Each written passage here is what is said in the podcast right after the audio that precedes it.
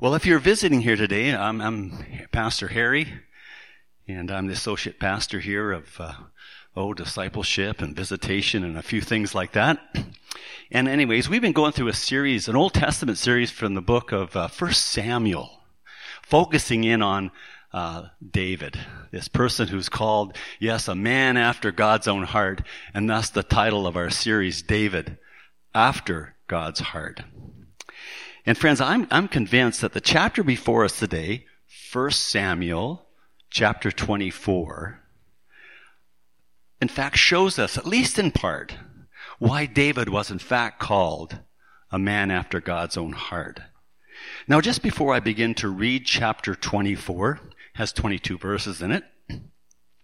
Let me just remind you of a few details regarding the two main characters in this chapter, King Saul and David. King Saul was Israel's first anointed king.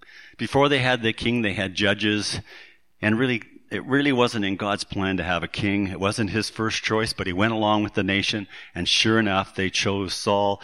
And he kind of stood out in the crowd, this character, because he was a head taller than most individuals. Secondly, you must say that Saul started well. He led his country in some military victories. That's what kings did in those days. And he was really quite successful. But he fell out of God's favor through willful disobedience. In fact, uh, one, one commentator said this His life illustrates just how far an individual can fall when they become disobedient. I mean, he fell spiritually, socially. Oh, he fell in so many dimensions of his life.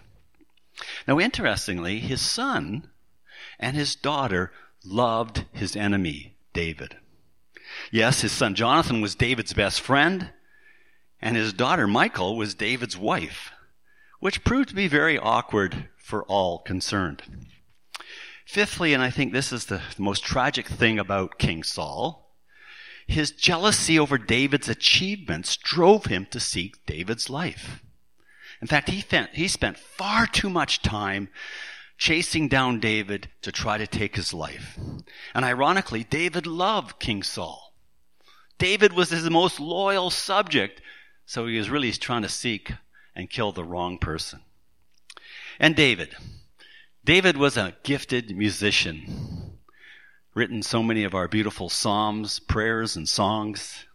In fact, I think he was a music therapist because he, in fact, was called upon by Saul to sing to him or play music for him when he was upset. Of course, David was most obviously a valiant warrior. He's the one who took down that giant Goliath. He was also chosen by God to be Israel's second king. But interestingly, he was anointed by that famous prophet Samuel a long time before he became king. And I'm sure he must have wondered sometimes during the course of his life, am I really going to be king? Someone's trying to take my life. In fact, many people were trying to take his life because he was a soldier. Well, we also know this about David, and I think this is the key to David's life. Three times in 1 Samuel chapter 18 it says this The Lord was with David. And because of that, he succeeded in almost everything he did. In fact, in everything he did. And friends, I think the interesting thing about this is it is true of you as well. The Lord is with you. We are together throughout the, in fact, the entire world. The church is the temple of the Holy Spirit. The Lord is with us. The Lord lives within us by His Holy Spirit. Also, another amazing thing about David was this. He refused to take Saul's life when he was given the chance. On two occasions, he could have taken Saul's life. He was a soldier, and, and this Saul was trying to take his life. So you might say it would have been very justified for him to do that, but he refused to take Saul's life. So with these words of introduction, let me begin to read 1 Samuel 24. If you have your Bibles, you might want to open there. But I will put today's text up here on the screen as well, and we'll go through a paragraph at a time. After Saul returned from pursuing the Philistines, he was told David is in the desert of Engedi. So Saul took 3,000 able young men from all Israel and set out to look for David and his men near the crags of the wild goats. Yes, Saul is out to find and kill David, and that's exactly what he was seeking to do before he was actually called to fight against a neighboring group called the Philistines, a group of people that Israel often was at conflict with. In fact, the previous chapter tells us that Saul was searching for David, and now I'm quoting scripture, day after day. Instead of leading his country, he was spending his time chasing down his most loyal servant. But the scriptures go on to say that God did not give David into his hands. And of note, David, or I mean Saul, excuse me, enlisted 300, 3,000 of his best men to chase and find David. In contrast, the previous chapter tells us that David only had about 600 men with him, which means David was outnumbered five to one. And oh yes, and oh yes, here's who David had in his group. The Bible says they were distressed men, they were in debt men, and they were discontented.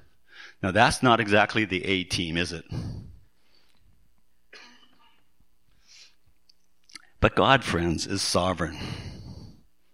And he wasn't going to let King Saul, jealous seeing King Saul, take down, take down David. Continuing in verse 3 and 4.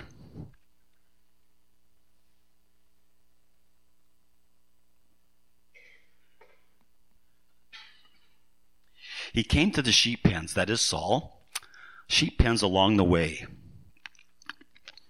a cave was there, and Saul went in to relieve himself. David and his men were far back in the cave. The man said, This is the day the Lord spoke of when he said to you, I will give your enemy into your hands, for you to deal with as you wish. Then David crept up unnoticed and cut off the corner of Saul's robe. What a great opportunity David had to take out the person who was seeking to take his life. Yes, Saul enters the cave, nature calls, not knowing that in the back of the cave, David was hiding out with his 600 men. Obviously, it must have been a very large cave. David's men, of course, tell David, hey, this is the opportunity from God himself. And in my opinion, what the men said to David didn't seem unlogical, illogical at all. Are not these circumstances from God himself? Surely the thought must have crossed his mind as he crept up with his knife or sword in hand. And instead of killing him, he merely cut off his robe. The story continues in verse 5. Afterward, David was conscience stricken for having cut off a corner of his robe. He said to his men, The Lord forbid that I should do such a thing to my master the Lord's anointed, or lay my hand on him, for he is the anointed of the Lord. With these words, David sharply rebuked his men and did not allow them to attack Saul. And Saul left the cave and went his way. Now, amazingly, David felt guilty over merely cutting off the robe of King Saul. Just the corner of his robe. And he does so because he believes with all his heart that he should always honor the Lord's anointed. In fact, nine times in 1 Samuel, you'll hear David is quoted as saying that he will never lay his hand on the Lord's anointed, for he believes that the anointed king has been set apart by God and for a very special purpose. And David never felt it was his right to interfere with God has called to ministry. Yes, the ministry of being a king. So David, in fact, rebuked his men and forbade them from attacking Saul. And so Saul leaves the cave unharmed. The story continues. Then David went out of the cave and called out to Saul. Now I picture Saul about 80 or maybe 100 yards away. And he calls out to him and says, My Lord the King. When Saul looked behind him, David bowed down and prostrated himself with his face to the ground. He said to Saul, why do you listen to, listen when men say, David is bent on harming you? This day you have seen with your own eyes how the Lord delivered you into my hands in the cave. Some urged me to kill you, but I spared you. I said, I will not lay my hand on my Lord because again, he is the Lord's anointed. Now, I find it really amazing that David would so respect this man. Yes, but he has this deep conviction. Yes, this man is the Lord's anointed. And so in this case here, he calls out to him and actually says, My Lord, the king. He bows down to this man. And then he graciously asks Saul, Why do you listen to men who say David is bent on harming you? And I say graciously because I can't find anywhere in 1 Samuel where in fact uh, people are saying to Saul, hey, this David, you need to take him out because he's trying to get you. I can never find that. But what I do find clearly in 1 Samuel is this, that this man Saul is motivated by jealousy. Jealousy has so gripped this guy's heart Yes, he hears people singing in the streets, you know, Saul has killed his thousand, but David his ten thousand. He just can't handle someone who's more successful than he is. Last week, David made this old quote, uh, jealousy makes you nasty. Well, I'll tell you, jealousy sure made Saul really, really nasty. In chapter 18, we read, after David, or after Saul heard these people singing in the streets the praises of David, it says that from that time on, Saul kept a jealous eye on David. Furthermore, David made it so very clear that despite the fact that God had given an opportunity to kill him, he had chosen, he had made a choice to spare his life. Yes, to do good to the person who's trying to take you out. And of course, the reason again is because he so believes that when God anoints a person, you need to honor that individual. Well, David continues to speak in verses 11 through 13. See, my father, yes, my father-in-law, look at this piece of robe in my hand. I cut off the corner of your robe, but I did not kill you. See that there is nothing in my hand to indicate that I'm guilty of wrongdoing or rebellion. I have not wronged you, but you're hunting me down to take my life. May the Lord, may the Lord judge between you and me, and may the Lord avenge the wrongs you have done to me but my hand will not touch you. As the old saying goes, from evildoers come evil deeds. Now, in these verses here, friends, David is so courageously telling the king the truth. Yes, he's been tremendously gracious to him, but he is telling the king the truth. Saul basically said, or David basically said to him, the proof that I loved you right now is in my hands. I only have a corner of your robe, but I could have run you through with my sword. Saul, you're trying to kill an innocent person. And Saul, I have no other alternative than to trust God to judge between you and me. Furthermore, I'm trusting that God will avenge you, avenge me for the wrongs you have done to me.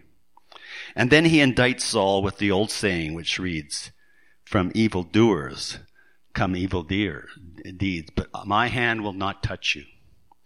David then concludes his comments in verse 14 and 15. Against whom has the king of Israel come out? Who are you pursuing? A dead dog? A flea? May the Lord be our judge and decide between us. May he consider my cause and uphold it. May he vindicate me by delivering me from your hand. You know, in my understand, David is really saying to Saul here, stop pursuing me. I'm not an insignificant dead dog. I'm not a flea. I too am an anointed king, and I will be Israel's next king. And Saul, I'm truly trusting that the Lord will continue to deliver me out of your hands. And of course, as we read the scriptures, that exactly what happened. Over and over again, David was delivered out of Saul's hand. It's now Saul's turn to respond to David. When David finished saying this, Saul asked, Is that your voice, David, my son? Yes, his son in law. And he wept aloud You are more righteous than I, he said. You have treated me well, but I have treated you badly. You have just now told me about the good you did to me. The Lord delivered me into your hands, but you did not kill me. When a man finds his enemy, does he let him get away unharmed? May the Lord reward you well for the way you have treated me today. I know that you will surely be king, and that the kingdom of Israel will be established in your hands. For a moment in time, it seems that Saul is a changed man. He's weeping over his behavior. He declares that David is most certainly more righteous than he is. He admits that he's treating David badly. And yes, he admits that David had an opportunity to kill him, but chose not to. He even wants God to reward King David. Furthermore, he even shares his conviction David, you're one day going to be king. I know it. And the chapter ends with Saul asking David for a favor. In fact, historically, it would be a real big, big favor. And here it is.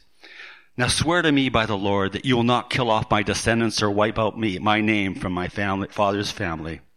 So David gave his oath to Saul. Then Saul returned home, but David and his men went up to the stronghold. As I read, it's a common practice in the ancient world that um, when families aren't related and one king goes out of power, the next king comes in and eliminates that person's family. He doesn't want any threats to his throne. So Saul petitions him. The same thing Jonathan did as well. Would you let our descendants live? And even though Saul is out to get him, David graciously says, yes, I will care for your descendants. Following that, Saul leaves with his 3,000 men. And then David goes up into the stronghold. You know why he did? Because he doesn't trust Saul. I don't think he believed the tears at all. In fact, two chapters later, Saul's out to get him again. Friends, I believe this chapter illustrates for us, at least in part, why King David was considered a man after God's own heart. For in his dealings with Saul, David very much reflected the very character of God. For example, in the book of Deuteronomy, and we sung about this today, God is described, God describes himself with these very words. The Lord, the Lord, the compassionate and gracious God, slow to anger, abounding in love and faithfulness, maintaining love to thousands and forgiving wickedness, rebellion, and sin. In my opinion, David showed all of these characteristics in his dealings with Saul. He was compassionate towards Saul. He was gracious. He was patient. He was loving. He was faithful. And he was so very forgiving. Yes, despite the fact that Saul was out to eliminate him, he was reflecting back to Saul the very character of God. And for that reason, I understand why Samuel in the New Testament letter of Acts would describe David, yes, as a man after God's own heart. Furthermore, I believe that David's faith in God, his deep trust in God to deliver him from Saul, also qualifies him to be called a man after God's own heart. For as we read the book of Hebrews, especially chapter 11, it becomes very clear that the Old Testament saints that God commends are in fact those who believe God, who have faith. Oh friends, God loves a believing, believing heart. So then, what does this passage, this Old Testament story, um, aim to teach us?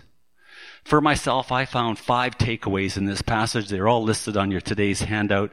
This morning, I'd like to address three of them. The first one is this. We need to be more concerned about doing God's revealed will than following popular opinion. Now, David's men believed that he should have taken op- this opportunity he was given to eliminate King Saul. And if I was with his 600 men, I would be thinking, wow, circumstances dictate that you must eliminate this man right now. But David was living by a conviction, a principle that overruled determining God's will simply based on what's the crowd saying. Especially popular opinion, that was using simply circumstances to determine what one must or should not do. For David, the conviction that he must honor the Lord's anointed was more important than the opinion of his 600 men. Friends, I, I believe David's choice here huh, encouraged me to live by God's revealed will rather than popular opinion. And I believe that's why, you know, Paul exhorted us in the New Testament with these words. Harry, do not be foolish, but understand what the Lord's will is. And friends, we know where we can find out God's will for our lives, do we not? We, we just have to take time to, to feed our souls and our minds and our hearts on God's will. And almost everything we face in life is clearly laid out there in the scriptures, how we should think and how we should live. And without a doubt, the scriptures will also challenge many of the popular ideas that swim around us. How we express ourselves sexually, how we view our financial resources, and who ultimately we should be living for. And friends, that's not ourselves. Secondly, I really believe this passage illustrates for us or teaches us that God will protect us and sustain us until we fulfill the good purposes he has for us. Now, as I read the book of 1 Samuel, and it was fun to kind of read it over a few days and, and get the big picture, it occurred to me as I'm reading through 1 Samuel that really David didn't have anything to fear. He really didn't have to fear Saul because God had plans for David that Saul was not going to interfere with. You know, as we read in the Psalms, the Lord's plans stand firm. His life, his destiny, his calling was much more, in, was, was very much in the hands of God, and nothing was going to interfere with the plans that God had for King David. God had things he wanted to accomplish in him and through him, and they were going to come to fruition. And you know, in a very real way, the same is true for us today. And that brings me a lot of comfort. Although what God had planned for each of us, friends, will most likely not be as great as God's plans for this legendary person named King David. His plans for us are still His plans. You know, as we read in Ephesians 2.10, we actually are God's handiwork, created in Christ Jesus. Yes, we're made spiritually alive in Christ to do good works, which God prepared in advance for us to do. You know, in the opening verses of Ephesians, Paul says this, this grand truth that is really hard to get our heads around, but here it is. He chose you. God Almighty chose you before the creation of this world. He chose you to be his sons and his daughters. That is a beautiful thought. And in this verse is telling us here, friends, he also has plans for his beautiful sons and daughters. I think some of the plans he has for us we share in common. We're all called to help build the church up, right? We're all challenged to love our neighbors, to be honest in our dealings. But I think also God has things that probably only you can do because your skill set, where you are in this time in history. And friends, when we finish these plans and these assignments, God will take us home, just like he did with King David as we read about in the book of Acts. And I love this verse. Now, when David had served God's purposes in his generation, he fell asleep. And that's how I tend to view my life. I'm here until God's plans and purposes for me are complete. And I want to say, I don't think anything is going to get in the way of those plans other than, say, my own willful disobedience, kind of like King Saul. It basically, Saul's attitude was, God, get lost. But I want to make it clear to you, I really believe that God works in our, even our weaknesses. I don't think our moments of weakness or our moments of failure eliminate us from God's big plan for us. God's going to complete the good work He began in us. So in a very real way, we should not live with fear we should not fear anyone or anything as we submit to God and the good purposes He has for us. And now, thirdly, like David, we too must resist the temptation to take revenge and learn to overcome evil with good. You know, maybe three or four weeks ago, I shared with you one of my famous, uh, my favorite quotes. It's by a guy named John Wesley, who said this, do all the good you can by all the means you can, in all the ways you can, in all the places you can, in all the times you can, to all the people you can, as long as you ever can. And friend, then Jesus comes along and says this to us. Doing good includes doing good to your enemies. To quote Jesus, love your enemies. Do good to them. Yes, do good to those who hate you. You know, I might say that some may disagree with me here, but I'm sure King David had feelings of revenge when he started creeping up on King Saul. I'm sure he's playing it over in his head. My guys are saying this would be okay. But he made a choice not to. He didn't act on his feelings. And likewise, we should not act on our feelings, especially when we have feelings of revenge. We must be a people who stop the endless cycle of revenge and violence that is played out in each and every city in our world today. Obviously, friends, we need to avoid the temptation to physical violence or revenge. And, probably the mo- those of you who are most tempted to uh, respond physically are those who play contact sports. You see it played out in a hockey rink. One person takes a cheap shot at someone and someone returns it. Or you leave your tough guy on your team to go and get at that guy later. But I believe that revenge is much more subtle than simply violence. Oh yeah, we see that worked out every day in our cities. You know, Chicago always has about a thousand murders a year and lots of gang related stuff as in my hometown of Surrey, etc. But I really think revenge is much more subtle. And friends, there's a trail of broken relationships because people practice revenge, I think, in very subtle ways. Let me give you some examples. I'm going to start speaking poorly of so and so because I heard through the grapevine that they said something negative about me. Hey, you were not nice to one of my nicest friends, so I'm not going to be nice to you anymore. No words are spoken, but it's going on in someone's head. Hey, I'm going to pull my support from such and such an organization because I did not get my way. I'm not going to greet so and so anymore because every time I pass them, they're kind of rather indifferent. Hey, I'm going to exclude so and so because they didn't include me in their last gathering. And see, I think the list goes on and on of the ways we can take revenge in subtle and yet very real ways. So often broken relationships come back to someone pulling back, withdrawing love because they've been hurt in some way. Friends, like David, we too need to say no to revenge. Something David needed to learn, by the way, two chapters later.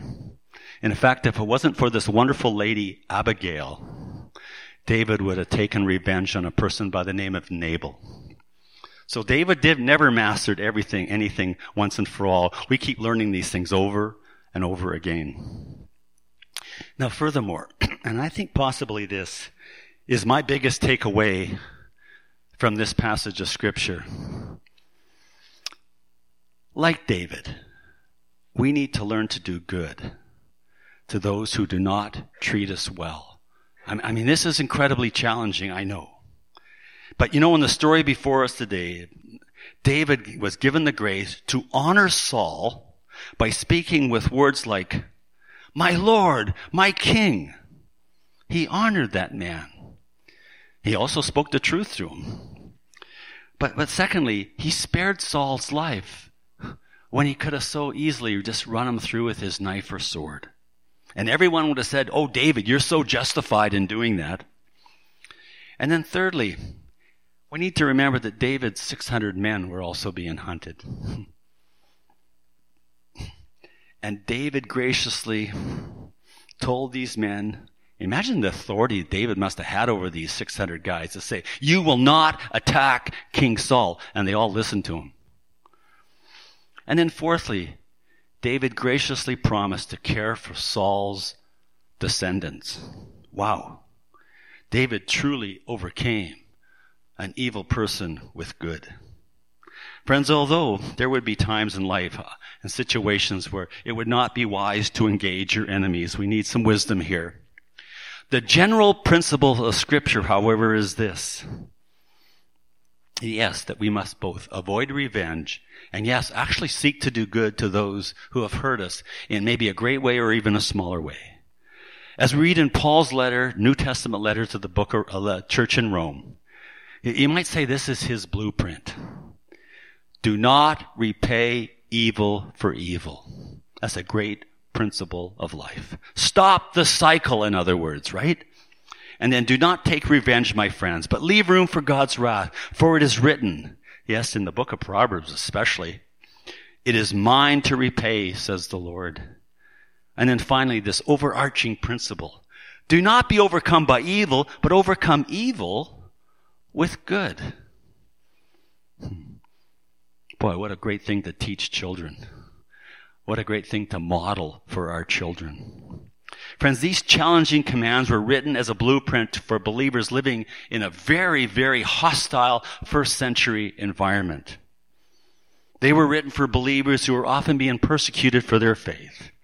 And they're most certainly, they go against nature, our, our, our re- first reflex when evil comes our way. But by God's grace, friends, it's possible to live this way, to be known as a group of people who seek to overcome with good over and over again. Yes, to the glory of God. Amen.